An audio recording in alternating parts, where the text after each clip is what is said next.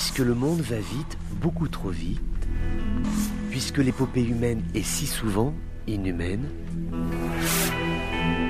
le journal des colères du monde, c'est vous qui l'entendez, mais c'est lui qui vous écoute.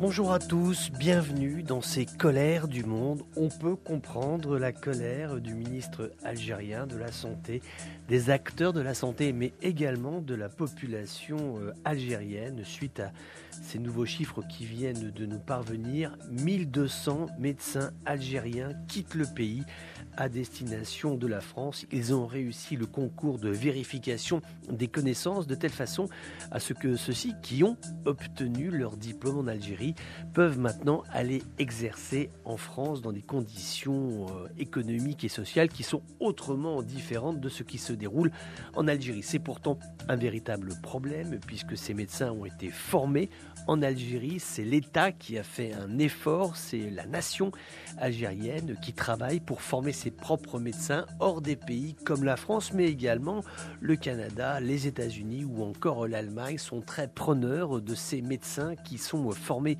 à l'étranger et qui viennent suppléer leur manque de personnel soignant, ce qui fait qu'aujourd'hui, il y a une véritable captation des compétences au Maghreb, mais également en Afrique noire par ces pays occidentaux. Cela est tout à fait inquiétant parce que essentiellement, ce sont des spécialistes qui vont quitter l'Algérie pour aller en France. Ce sont aussi des médecins d'expérience. Nombre d'entre eux ont 40, 50, parfois même 60 ans. Ils vont continuer leur carrière professionnelle en Europe. On peut comprendre à la fois la colère, euh, aussi l'exaspération euh, des autorités euh, algériennes et aussi il est à noter le comportement de ces grandes nations qui sont pourtant riches, qui ont pourtant toute la latitude pour pouvoir former des personnels soignants et qui durant des années ont restreint l'accès à ces métiers et qui aujourd'hui non seulement en souffrent mais aussi en font souffrir d'autres pays en allant chez eux les médecins qui leur manquent.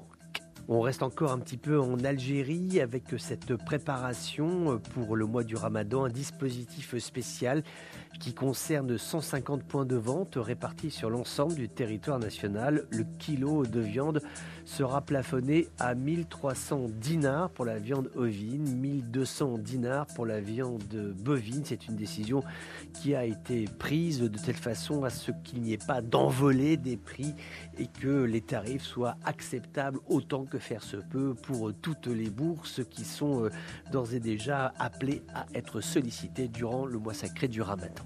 En Mauritanie d'ailleurs aussi il y a euh, cette préoccupation hein, le Premier ministre appelle à ce que les professionnels de la distribution et de l'alimentation euh, prennent toutes leurs dispositions pour se préparer euh, à ce mois sacré, de telle façon à ce qu'il n'y ait pas de tension sur l'approvisionnement, donc de tension sur les prix, et que cette fête puisse se dérouler dans les meilleures conditions possibles sans avoir d'inquiétude particulière sur les sources d'approvisionnement en alimentation. Il faut absolument en finir avec euh, cette histoire en Tunisie de containers euh, de déchets euh, qui sont hautement polluants. On se souvient que ceci avait été amené en Tunisie par des industriels peu regardants sur les normes environnementales. La Tunisie a raison et à juste titre a refusé ces containers. Elle en a renvoyé pour partie. Il y a environ 213 containers de déchets qui sont actuellement stockés euh, dans le port de Sousse. Donc on est euh, à destination euh, de l'Italie, mais il faut réussir à les faire partir, à leur faire prendre le bateau pour se débarrasser de cette substance, de ces substances qui sont tout à fait menaçantes et qui rappellent le dossier de la pollution en Tunisie et aussi le dossier des décharges. On se souvient de ces villes aussi qui sont entrées en colère, ces manifestations populaires de gens qui sont descendus dans la rue, qui ont brûlé des pneus pour protester contre des matières polluantes qui étaient jetées dans leurs décharges. Donc voilà, une prise de conscience en Tunisie euh, tout à fait significative et certaine sur le fait que aujourd'hui ce pays ne peut pas être considéré entre guillemets comme une poubelle et que les containers de déchets qui ont failli venir en Tunisie doivent maintenant rentrer de façon ferme, nette, claire et définitive vers leur pays d'origine, vers l'Italie. C'est en fin de semaine que le Premier ministre de transition de Beïba en Libye annoncera son plan pour la tenue des élections. Cela fait longtemps qu'on attend qu'il prenne la parole euh, de façon solennelle pour donner sa vision euh, du futur, de la façon dont vont être organisées euh, les élections et puis aussi réagir à cette élection qu'il y a eu à Tobruk. C'était la semaine dernière, le Parlement de Tobruk a nommé un autre Premier ministre de transition qui soit proche à Khalifa Haftar, en la personne de Fatih Bachaga. Donc voilà, un pays, deux premiers ministres, un rendez-vous électoral cet été. Il est absolument nécessaire que le Premier ministre de transition reconnu par les Nations Unies euh, s'exprime pour ce qui est donc de M. Dbaïba. Et on peut signaler qu'il y a une vraie tension. Alors ce n'est pas une tension euh, qui nous amène à penser à une reprise des hostilités, mais tout de même, euh, on a pu s'étonner ce week-end de voir à Tripoli un convoi de combattants pour venir soutenir le Premier ministre par intérim. Donc voilà, un climat malgré tout d'une certaine fébrilité qui euh, rappelle la nécessité euh, que la parole et que la politique tiennent toute sa place et que le Premier ministre de Baïba indique sa vision euh, des événements pour les prochains mois. À chacun ses colères, à chacun ses colères. Colère, colère, colère, colère, colère. À chacun ses colères. Notre destination du jour est Ankara, du moins un préparatif de voyage, puisque c'est le 9 mars prochain le président israélien se portera à la rencontre du président turc.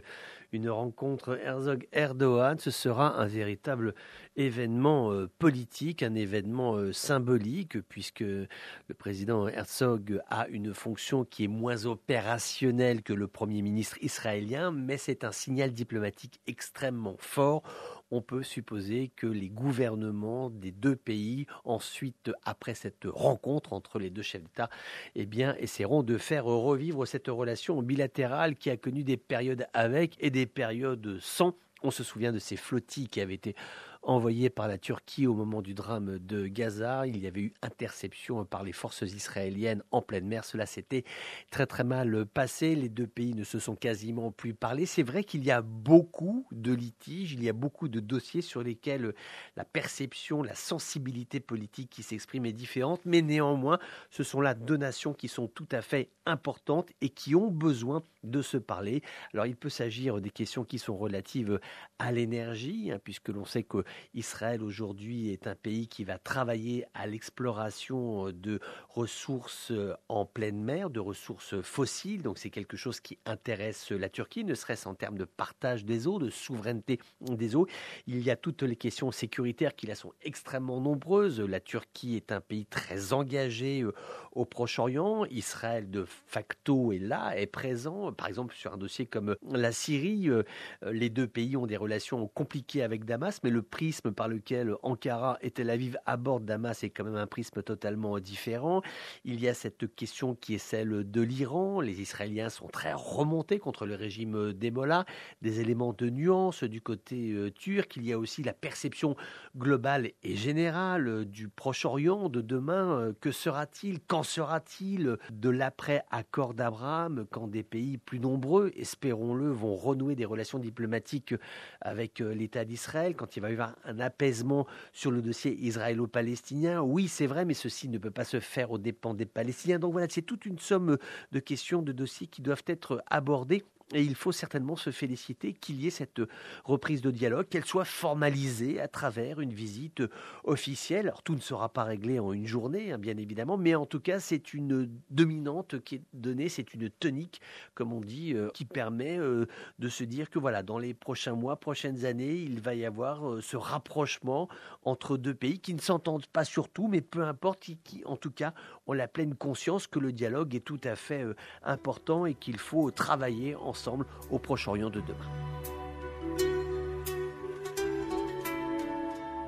Voilà, c'était les colères du monde d'un jour comme les autres, mais qui n'étaient pas tout à fait comme les autres. On se retrouve bientôt pour d'autres colères du monde.